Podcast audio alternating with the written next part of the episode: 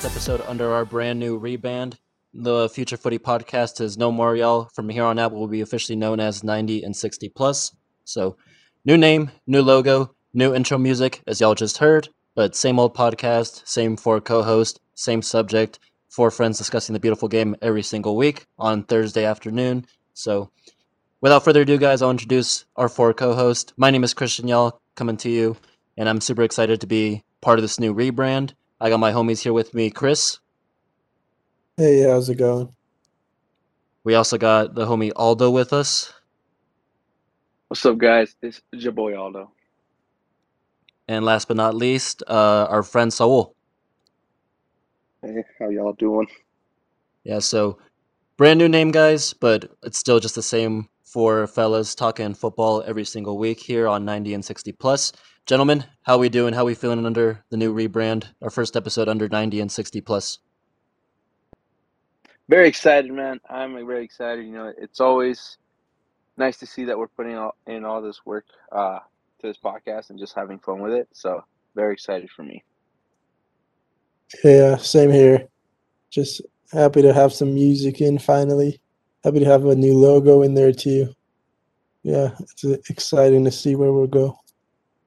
Yeah, you know, uh, agree with these guys. I think uh, Future Footy Podcast was a good original name, but I felt like we needed to move on. I felt it was a bit confusing to some people, as uh, you know, us as football fans, footy means football, but some of the other ones that means something else. So, you know, now we finally have a name that everyone, I, I think, understands.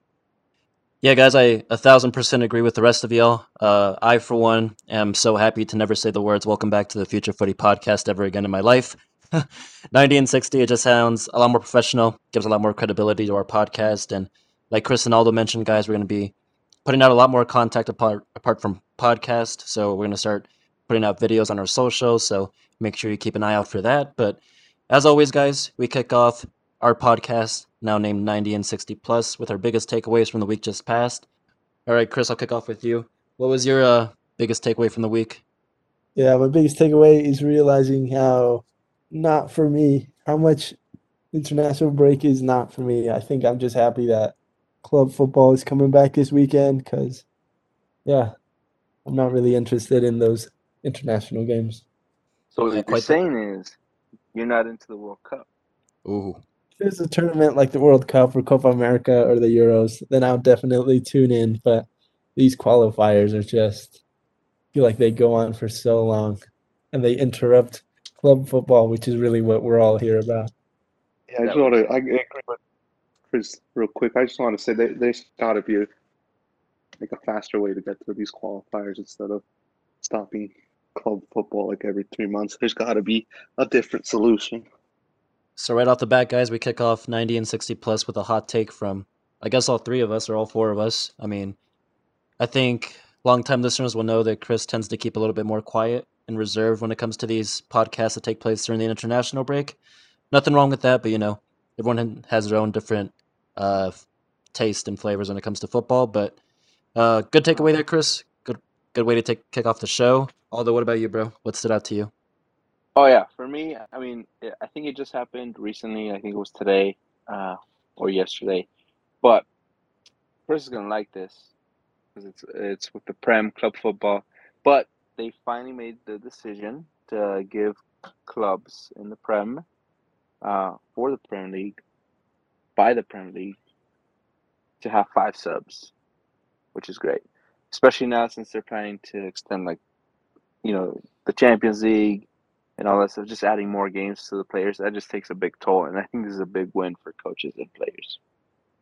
Another strong takeaway. Uh, Saul, what about you, man? What stood out to you the most?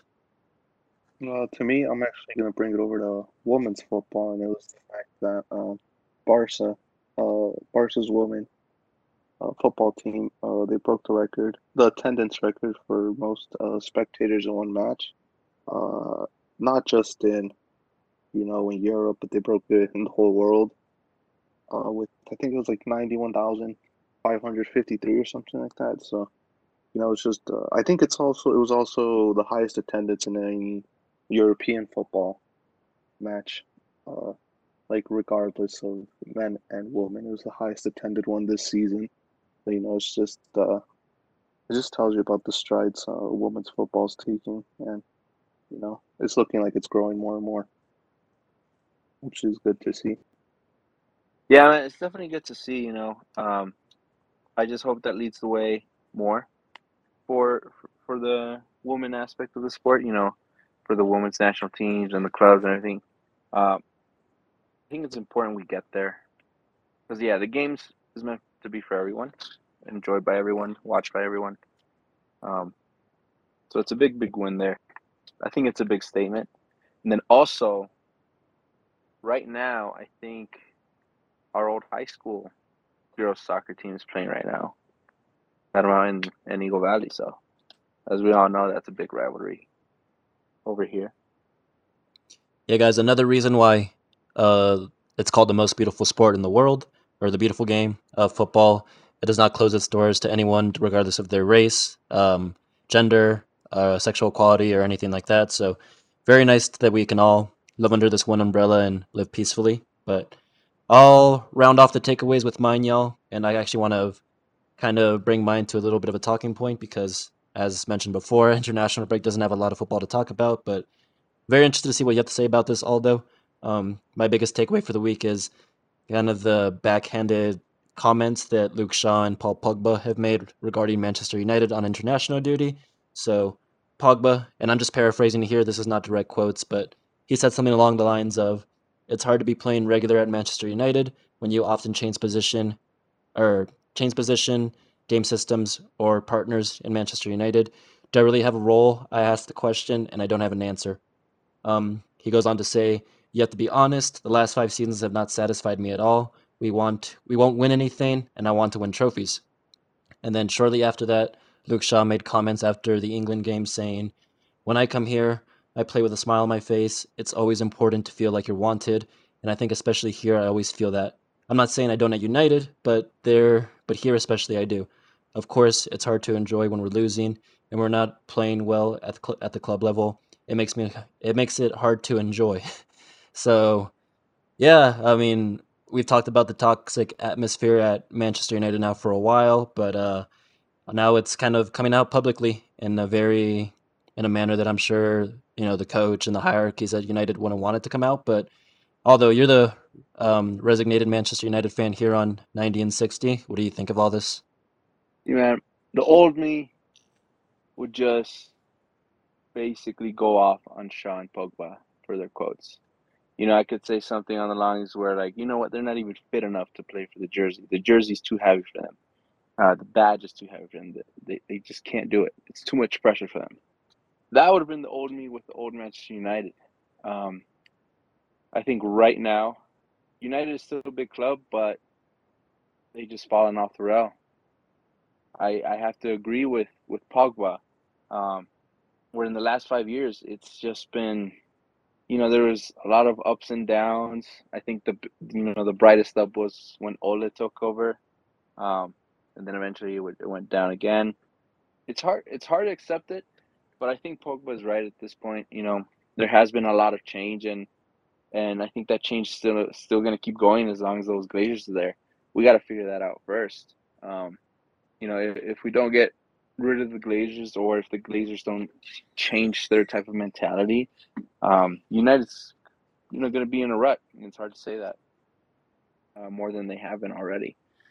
Uh, as far as Shaw's comments, uh, that just comes down to to the individual. Uh, I mean, same thing.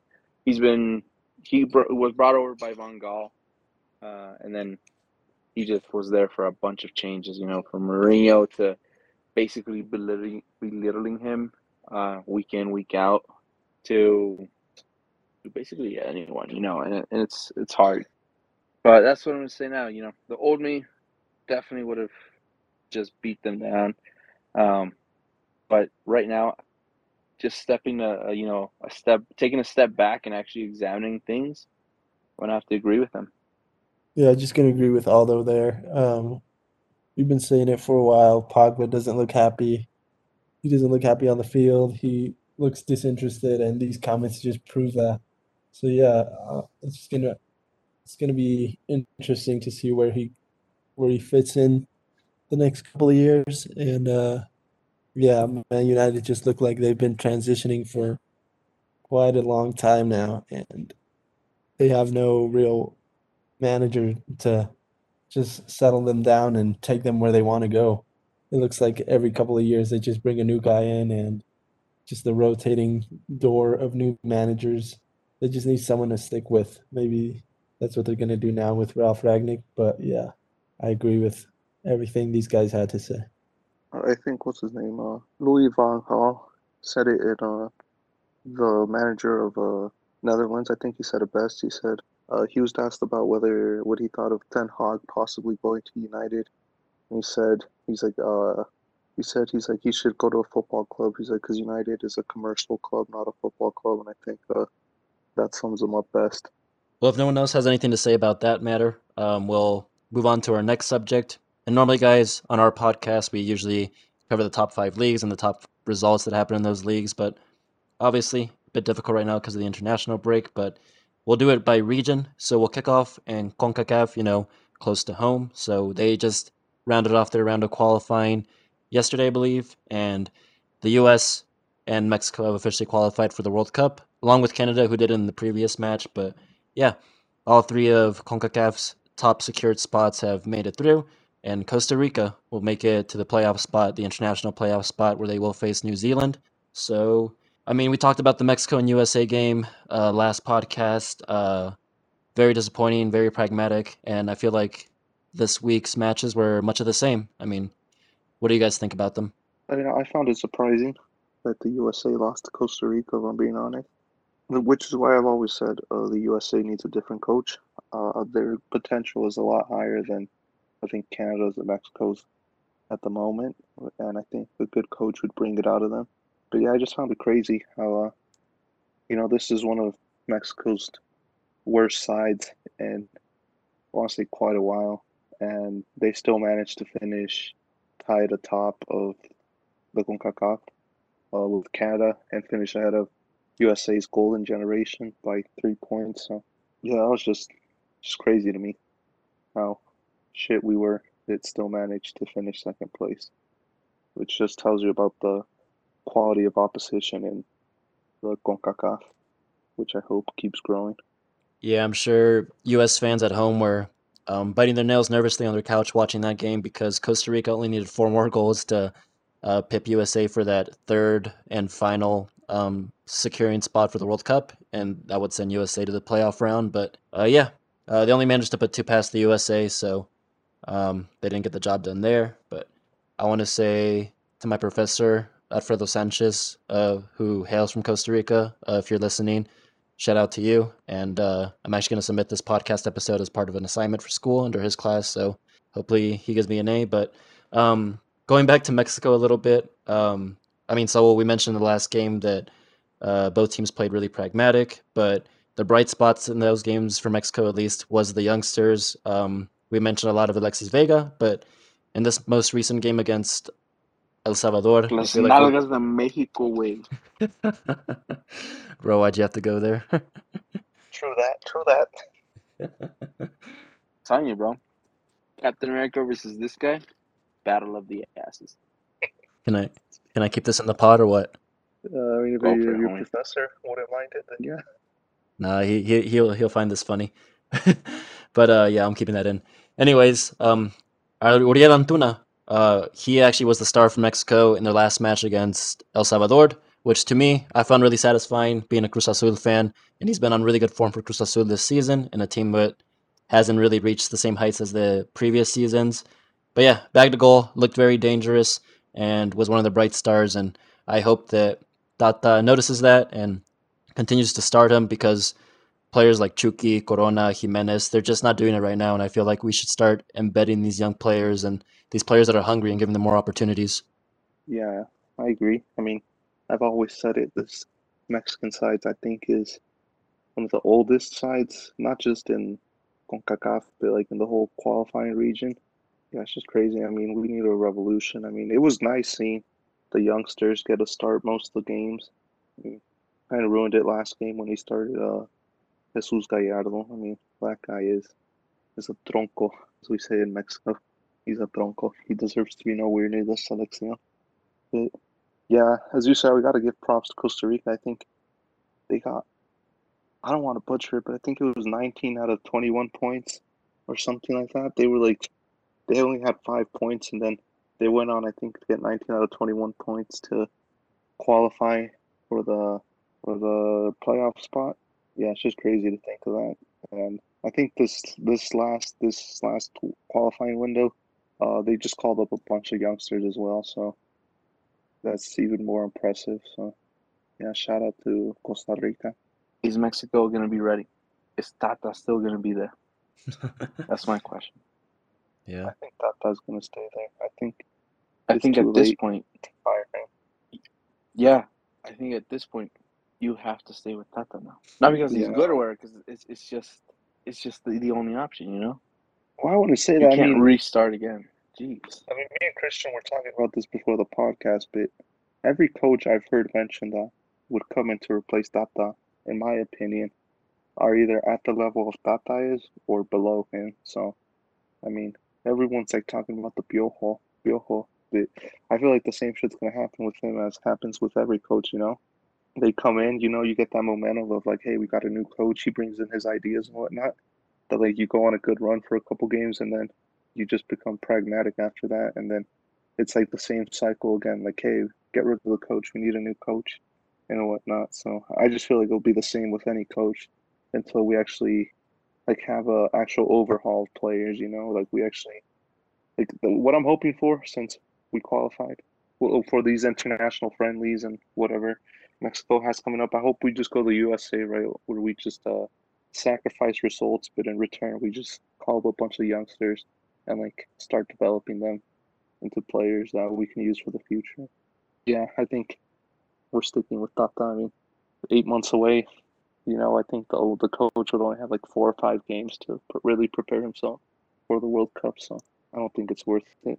Bro, in the 2018 World Cup, I did not have any faith in our coach then, Juan Carlos Osorio. In fact, I really hate that man. He's one of the worst Mexican coaches in history, in my opinion. Um, but I had faith in the players. So in this World Cup, this upcoming World Cup in Qatar, I will continue to put my faith in the players and not in the coach. Like Chicharito said, imaginamos cosas chingones, and hopefully Chicharito is there in 20 in Qatar in 2022. But we'll oh, see. Oh I hope he's, I hope he's there, but he's streaming at the Hotel Warzone or something. Ya empezó, güey, ya empezó a mamarle la verga, chicharíos. güey. No, I know. Dude, you know what? I hope they call him up and he just like like we say, you know, I'm gonna cagar el palo and he just shits all over the fucking bed and you just see why he's not called up anymore. Nah, you guys will see. He's gonna have a hell of a season for the Galaxy, and he's gonna go as Mex- Mexico's most informed striker. You guys will see. And stay on the bench the whole time. Maybe, but at least he goes. no, uh, now that I think about I think I saw a report that said uh, Yon de Luisa, which is the he's the president of the Mexican FA. He pretty much he confirmed. He said Tata would be our coach for the World Cup. So unless something disastrous happens or his health doesn't allow him to go to World Cup, I don't.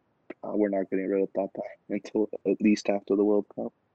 And to the USA fans out there as well, um, just because you guys have qualified for the World Cup does not mean it's too late to sack Greg Berhalter and get another coach in. Just letting y'all know that. But don't make don't make the mistake Mexico is.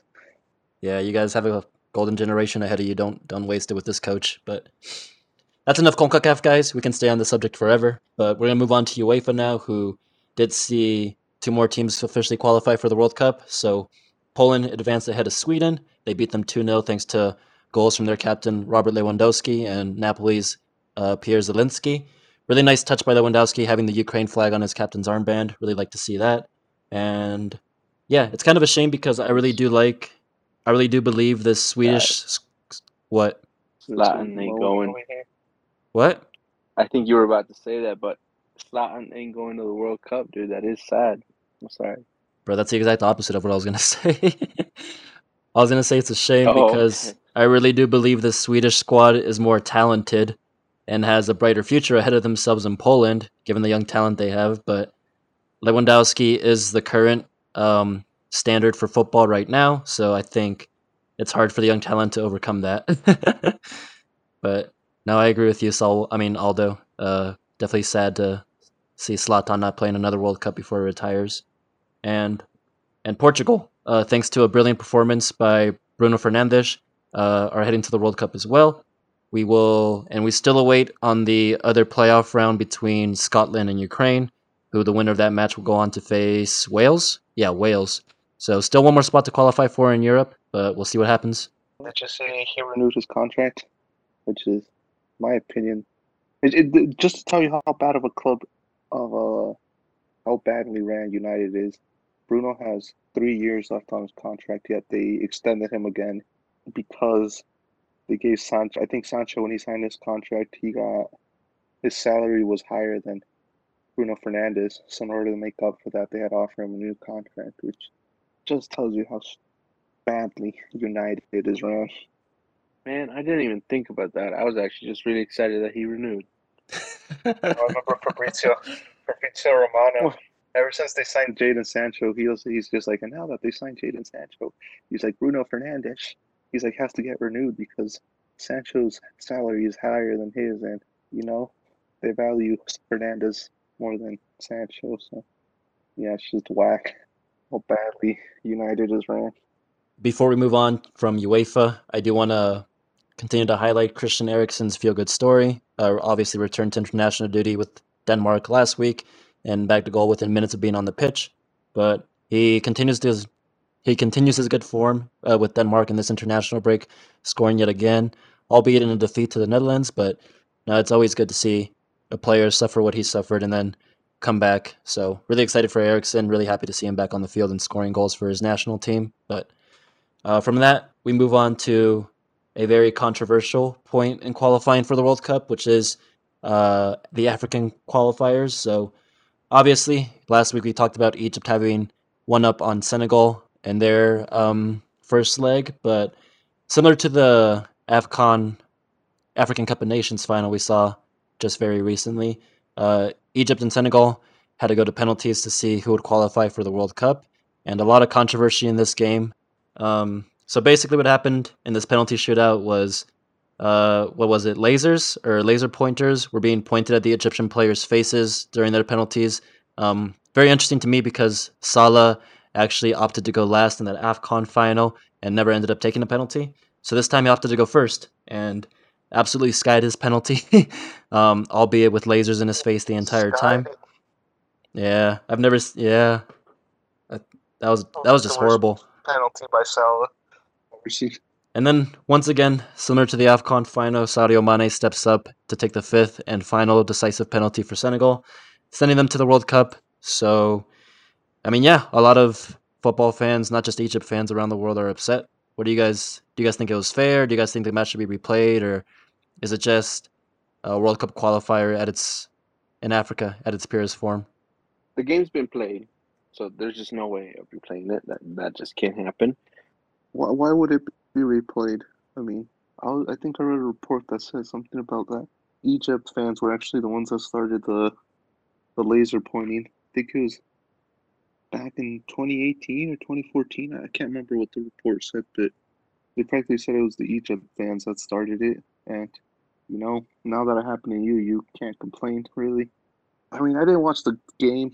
I watched the penalties, you know, because I think I was watching another game, another friendly, and then that one went to halftime or something. I saw penalties were on, so I switched it. But that's got to be one of the worst penalty shootouts I've ever seen. I mean, both teams missed, like, I think, two penalties in a row.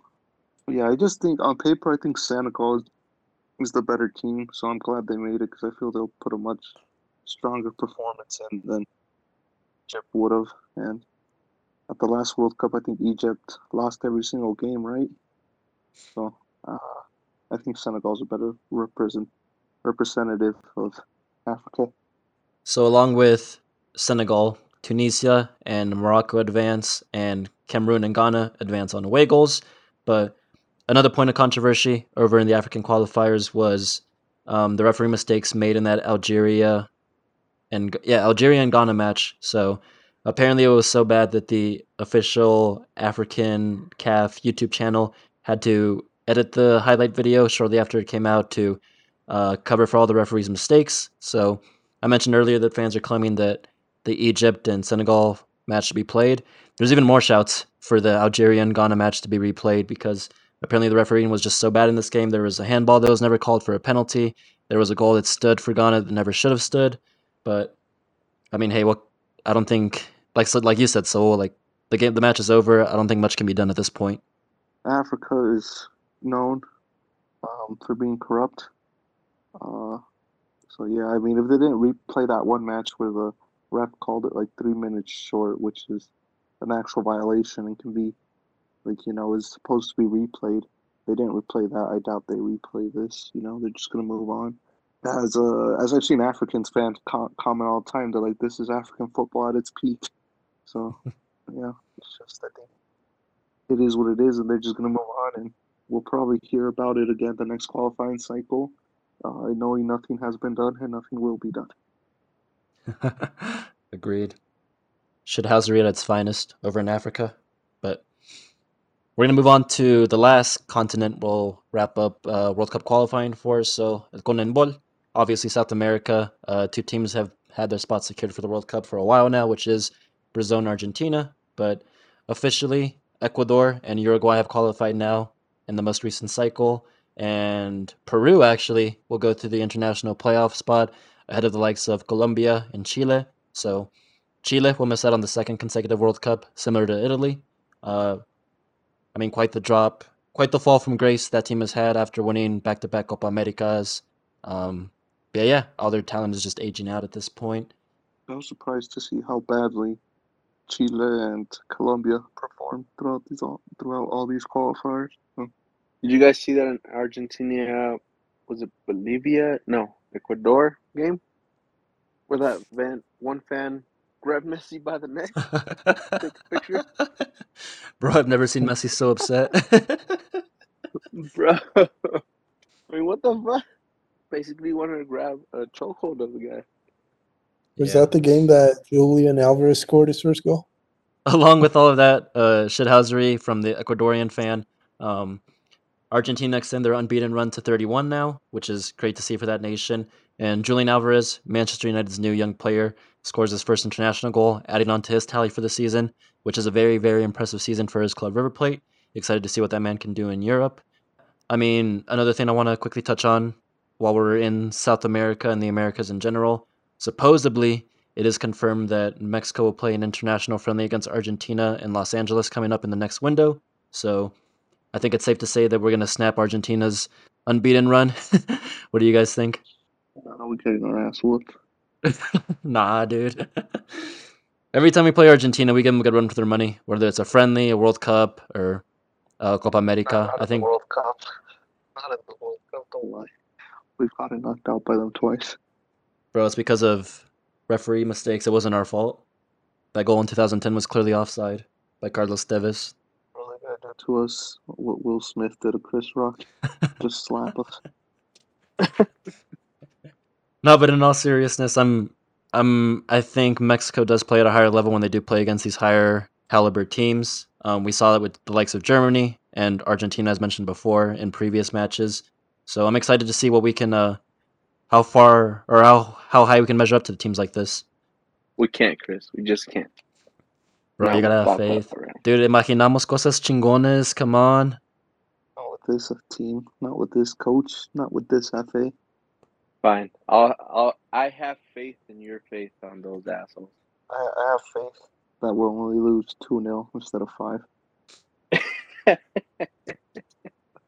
No, we'll see what happens. We'll see if it's even confirmed. But anyways, so now I guess we can talk about the new FIFA rankings.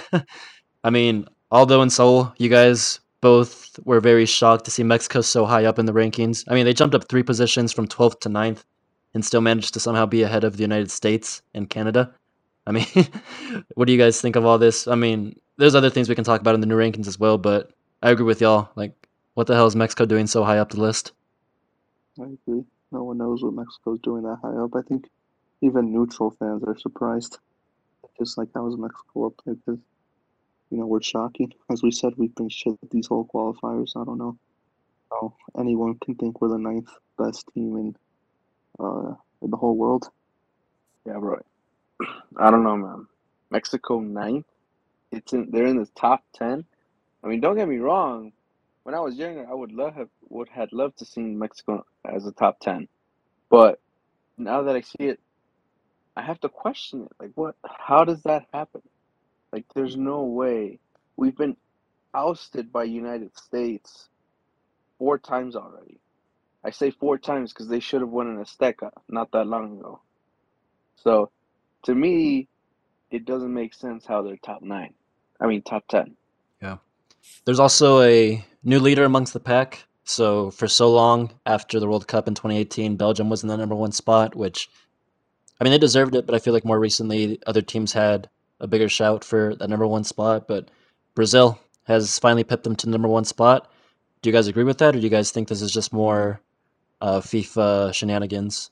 I don't know if they should be number one, but I definitely think um, Belgium should not have been number one. I mean, that team has failed over and over and over again, whether it be the Euros, the World Cup, the Nations League. They just disappoint one tournament after another, and I really don't know how they kept the number one position.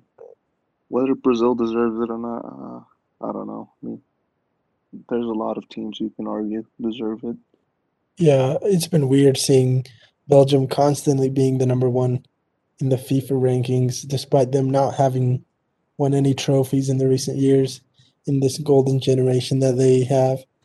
Boy, you don't even watch international football. What are you talking Yeah, but Belgium's always number one on those things. Dude, this Uh, like a genius to know uh, that Belgium is number one and doesn't win anything, although you don't have to watch international football for that. I think all of this just proves that whoever mm, comes up with these FIFA rankings just doesn't watch football very, very closely. No, another thing I was gonna say is uh, fucking England. England supposedly has the most valuable squad. I think was valued at one billion. It's a joke, of course. You know, just shows how the prime and English tax is real. Because I don't think they should be valued one billion. Like, it's ridiculous.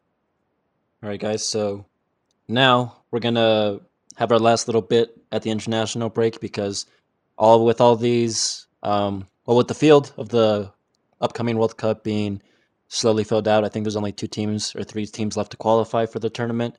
Uh, we do have our designated pots from which so the group stages will be drawn. So very exciting news. I kind of just want to get very quickly some of you guys' either dream matches or dream groups, dream group of deaths, because with all these teams separated into these four pots, we can get more or less a feel of a field of what the uh, 22, 2022 World Cup matches will look like. So, what do y'all think? Let's just have some fun with these pots. I mean, obviously, us Mexican fans, we probably want to see a group where we're drawn into with Qatar, Tunisia, and Saudi Arabia, so we can qualify as first finally. But I bet you we'd still find a way to blow it. Honestly, Uh, uh, straight. Well, how far do you guys think we're gonna actually make it? Uh, what do you think we're gonna make it to the fifth game? Uh, No. The No, usual, you no. know, which is just the fourth game. Or do you guys even think we'll make it out of the group stages? Because I honestly don't. I think we're gonna. I think the group wherever Mexico's in, they're gonna have a little bit of luck, and it's gonna come down to these crazy margins, and then they're gonna lose like always in the quarterfinals, or yeah, round of sixteen, round of sixteen. Yeah, Like Brazil or, or Argentina or something. and Get eliminated. So along with Mexico and pot two is some other giants like Netherlands and Germany. So we can see some big matches like Germany versus Argentina, a rematch of the 2014 final, Netherlands versus Brazil, uh, Spain versus Netherlands, uh, Portugal's in that pot A as well. So there can be some big matches there. And then I think there's some sleepers in uh, pot three and four. Senegal, obviously the AFCON champions. So I really like. I would really, really like to see how they match up against the likes of uh, Argentina, Germany, and so on and Canada. I really think Canada's going to be a dark horse in this tournament, guys. I think they'll make it far. Yeah, so I gotta disagree with you, Christian. I don't think they're a dark horse. I'd actually be surprised if Canada make it out of the the, the group stage. I think they will, man. I think they will. Well, fuck you. But yeah, we'll see what happens in Qatar later on this year. But uh, for now, guys, we're going to end the show with our Premier League Pick'em segment. Uh, Chris, this is the first time we're going to do this under the new name 90 and 60 plus. You want to explain to new listeners or old listeners that haven't listened in a while what this segment is? Yeah, so basically, we open up the NBC Sports Predictor app, and every week there's a new set of matches that you can predict the score of. If you predict all five scores correct, I think there's a fifty thousand dollar reward. So yeah, that's what we're all hoping to win. Yeah, guys. So we kick Yeah, off the Premier League pick'em with uh, Chelsea versus Brentford. I mean, Chelsea is a team that's kind of in limbo right now with everything going on with their owner, but I think that's not going to matter on the football pitch. I think Chelsea still wins this game three one. You're not doing Brentford any justice, man. Um, I think they've been doing kind of well. I still think they're not going to do enough to get the win, but they're gonna, you know, give give a good fight to Chelsea. I think it's going to be a bit closer, two to one. Yeah, I'm agree with Aldo. I think it's uh, going to be two to one to Chelsea as well. Yeah, I see no other result other than Chelsea winning this. 2 1 seems like the smart result, the smart prediction. I'm going to stick with that. And then after that is Manchester United versus Leicester. I think it'll be a close match, but United barely, barely wins by the skin of their teeth. I'm gonna say two to one. Yeah, I, I kind of don't know exactly what to expect now um, from United, but I don't know. I think I think they're gonna do better than their last game that they had against Leicester. Um, you know, with Harry Maguire making all those fucking mistakes, but I I still think it's gonna end in a draw. I'm gonna say two two. Yeah, I'm, uh, agree with all the 2-2 draw. Uh, Harry Maguire scores, scores an own goal. And celebrates it with the Leicester players. Bro, I wouldn't doubt it with his head ass, I swear. I'm going to say this one is a draw. I think both teams fighting for that sixth, sixth or fifth position. And yeah, I don't think either team is, is in very good form coming back from international break. I'm going to give this a 1 1. And next up is West Ham versus Everton. And Everton guys, they find themselves at a relegation battle uh, come the end of the season. I mean, none of us would have predicted that early on, but that's where they are. That's where Frank Lampard and his men are. And I think West Ham are clearly the better side. So I think Everton's going to continue to fight to stay alive in the Premier League. I think it's going to be 2 0, 1 0. Hmm, that's hard. I think I think 2 0. Yeah, West Ham have been what Everton thought they were going to be this season, fighting for that Europa League spot. But yeah, they have not been. They have not been picking up results ever since the start of the new year. I know they started pretty well with their new signings, but West Ham have been on fire for most of the season, and I think they're going to keep it up here. I think it's going to be two 0 Yeah, uh, I'm gonna go ahead and agree with Chris. Well, agree with him that West Ham wins, but I think it's gonna be two one to West Ham. Yeah, Um, I agree with the score with Saul. Um, I think Everton will do enough to get a goal, but they they just won't have enough to you know pull one over West Ham. So West Ham two one. And then second to last match is Spurs versus Newcastle. Uh, Spurs were on pretty good form uh, prior to the international break, and Newcastle are also on pretty good form. But I think Spurs just have a lot more in it than than Newcastle does. So I think it's gonna be three to one. Yeah, three one. To who? Oh, to Spurs. Yeah. I'm gonna agree with with uh, your assessment there. Three one's a good shout. Um, I'm actually gonna go. Well, this is a difficult one to call because Newcastle's been in good form, but I'm gonna go with uh, I'm gonna go two one at Tottenham. Yeah, I don't really see Newcastle pulling off a result against Spurs, especially if they have a healthy Harry Kane, a healthy Heung-min Son. They've been looking pretty good these last few games. Um, finally gelling in those January January transfer transfers, and uh, yeah, I think they're gonna win this one pretty comfortably, two 0 And then the final result, guys, arguably the match of the week. Uh, it's set to be a pretty good one. It's Arsenal versus Crystal Palace. Ars- two teams that are in very good form, uh, especially recently. But I mean, Arsenal just get win after win after win, albeit unless they face a top four side. But Palace is a very good side, respectfully. But I think Arsenal's just still going to be too much. Or you know what? I'm gonna go with a draw. Actually, I think a draw will favor these two teams. I'm gonna say two-two. Yeah, two-two draw. I think that's a good shout. Both teams have been in good form. Both managers are finally getting results with those with those squads. I think both these teams have very young squads uh, with a lot of potential in them. They're going to be exciting to see in the next couple of seasons. So yeah, that two-two seems pretty on point for me. I'm agree with you guys. I think it is going to be a draw. Uh, Arsenal plays similar style of football to Man City. You know, they set up the same, and we all saw how Palace was able to frustrate them. It, I see this as a one-one draw. I agree with all you guys. You know, with the score, um, you know, that's just the, the smart way to go. We're trying to win that 50k, uh, but a part of me does want, uh, you know, Crystal Palace to to win it. United's not making top four regardless. You're gonna make top four though. One one. So that wraps up the Premier League pick'em, y'all. And staying on the NBC Sports Predictor app, we're also going to do the PGA Golf Tour and the net. No, I'm just kidding. Bro, I don't even fucking watch golf. I thought you were being serious there, bro. I was like, what the fuck? Yeah, kind of staying in the Premier League. There's some other results that are pretty noticeable. Um, Wolves versus Villa, set to be a good one, and City versus Burnley, which I have listed here as pure football versus terrorist football. So uh, it'll be entertaining to watch, uh, definitely from both perspectives. Over in Spain, we have Celta Vigo versus Real Madrid. Uh, we'll see if Bar- if Real Madrid can start to drop points ahead of this title race because Barcelona do play Sevilla with second place on the line.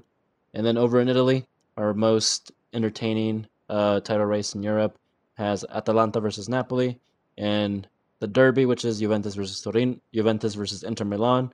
So two very good high-profile matches over in Italy. And then Germany only has one pretty good match, which is Dortmund versus RB Leipzig. Uh, kind of second place up for grabs, and but the way I look at it is the two teams that have failed to pip Bayern for the title, and we'll see which can pip or who can claim second place. So that's Europe, and now we can jump into the champions. Well, first off, we know that Real Madrid is going to eliminate everyone. Okay, I don't even know what's going to happen. I think it's going to be a good game, though. Uh, you know, starting on Tuesday, we got Benfica and Liverpool, Atletico versus City. Um, then on Wednesday, we got Villarreal, Bayern, Chelsea against Real Madrid. So that's the first leg for all these guys. Um, I'm actually kind of excited to see a little bit. You know, it, it's a hard game for everyone, for sure. Um, it doesn't look like anyone got an easy pass, except maybe Bayern. But I think Villarreal can step up to the challenge. You don't think Benfica's an easy match for Liverpool? Mm, I think, I mean, they eliminated Barca. Granted, it wasn't the Barca that we would hoped, but they came didn't out really second. In, they they came out second, you know, in a group with Bayern and Barca, and I forgot who the fourth one was. So, you know so I don't think it'll be an easy match for. I think it will? I mean, Bayern destroyed them. I do think Liverpool will do the same as well. Because I mean, if, if you saw, I, I watched the second leg versus um, I watched the first half of the second leg of uh, Benfica versus Ajax, and Ajax did not look good.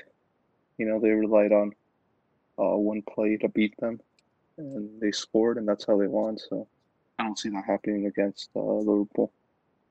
Only time will tell. Yeah, I gotta agree with Saul. I think it's a pretty much shoe in that we will see a semifinal match between Bayern and Liverpool. And I'm not complaining there. That's set to be a great match. Um, it's kind of like a coin toss to see who actually advances to the final. But the other side of the bracket, I think that's where it gets more entertaining. Um, obviously, Chelsea and Real Madrid are a lot more closer match to each other, and Atletico and City, similar to City and Burnley this weekend in the Premier League, it's pure football versus terrorist football. I mean, we'll see how if Atletico can hold off uh, City's attack, but I don't know. I think either way, we're set for some great semifinal matchups, and then with that, we'll be set with a great final. I just hope it's not an it's not an all English final. I think. Well, here no, honestly, I'm I'm gonna be honest with everyone. I would love to see a team win the Champions League title for the first time. So, and let's be honest, Villarreal is not gonna make it. Uh, Benfica is not gonna make it, even though they've already been champions before. So for me, I'm rooting for whoever makes it out of this Atletico and City tie. Yeah. Also, imagine if. Atletico do win the Champions League title. H- HH becomes Mexico's second ever uh, Mexican to win the Champions. That'd be a great win for us. And uh, Cholo Simeone finally gets revenge and his hands on that title that's eluded him over the years. I concur. I concur. Um, I don't want to see Bayern win it. Um, Liverpool, I wouldn't mind, but I'd rather not. So, mean, City and Atletico, so I agree with you. But, yeah. Um, I guess we should move on to the other prestigious tournament, which is the Europa League. Oh damn! I forgot all about that league. Did not have that in the rundown at all, bro. I mean, uh, how could you forget about such a prestigious tournament? You know, arguably the best tournament in all of Europe. Um, in that one, we got we actually got some decent matches. We got Leipzig versus Atalanta. My opinion, pretty even match. So, um, yeah, I can't really choose a winner out of that one if I'm being honest. Then we got West Ham versus uh, Lyon. Uh, another pretty even match in my opinion. Uh, I don't know. Uh, I lean more towards West Ham just because they eliminated Sevilla and what they've been able to do. You got Eintracht Frankfurt versus Barca. Um, I wouldn't say it's even, but I do think it's not an easy match for Barca. I mean, Frankfurt is ninth in the Bundes, but they are a good side, you know, and in Europe, well, not in Europe, but in football, anything can happen. And then you also got Braga versus Rangers, which is another even match, in my opinion. Um, yeah, it's hard to choose a winner in all of them, if I'm being completely honest. But yeah, some decent matchups there. so, what does the bracket look Okay, like for the Europa League? Are Barca, Frankfurt, Braga, and Rangers all on the same side? It's Barca, Frankfurt, West Ham, and Lyon are on the same side. Ah, so we could see a semifinal match between Barca and West Ham. Yeah, it's it's, it's kind of uh, not funny, but I guess you know West Ham fans at the beginning of the season when Barca was playing like pretty bad, you know, under Koeman, uh, West Ham fans were saying give us Barca.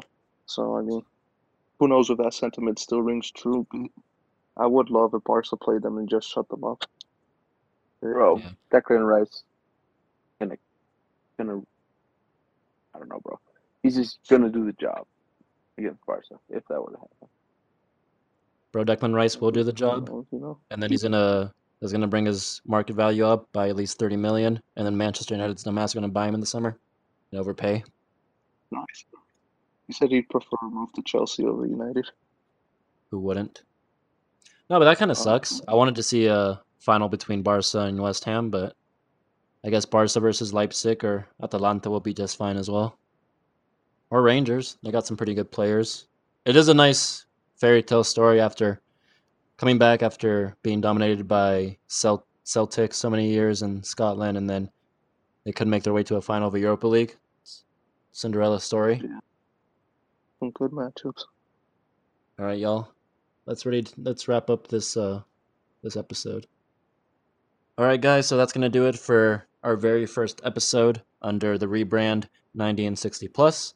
Uh, thanks again for tuning in, guys. This is our 31st episode altogether under this podcast. So it's been a great experience. And like I mentioned before, guys, um, we have some more content and more changes coming up besides the name, the logo, and the music.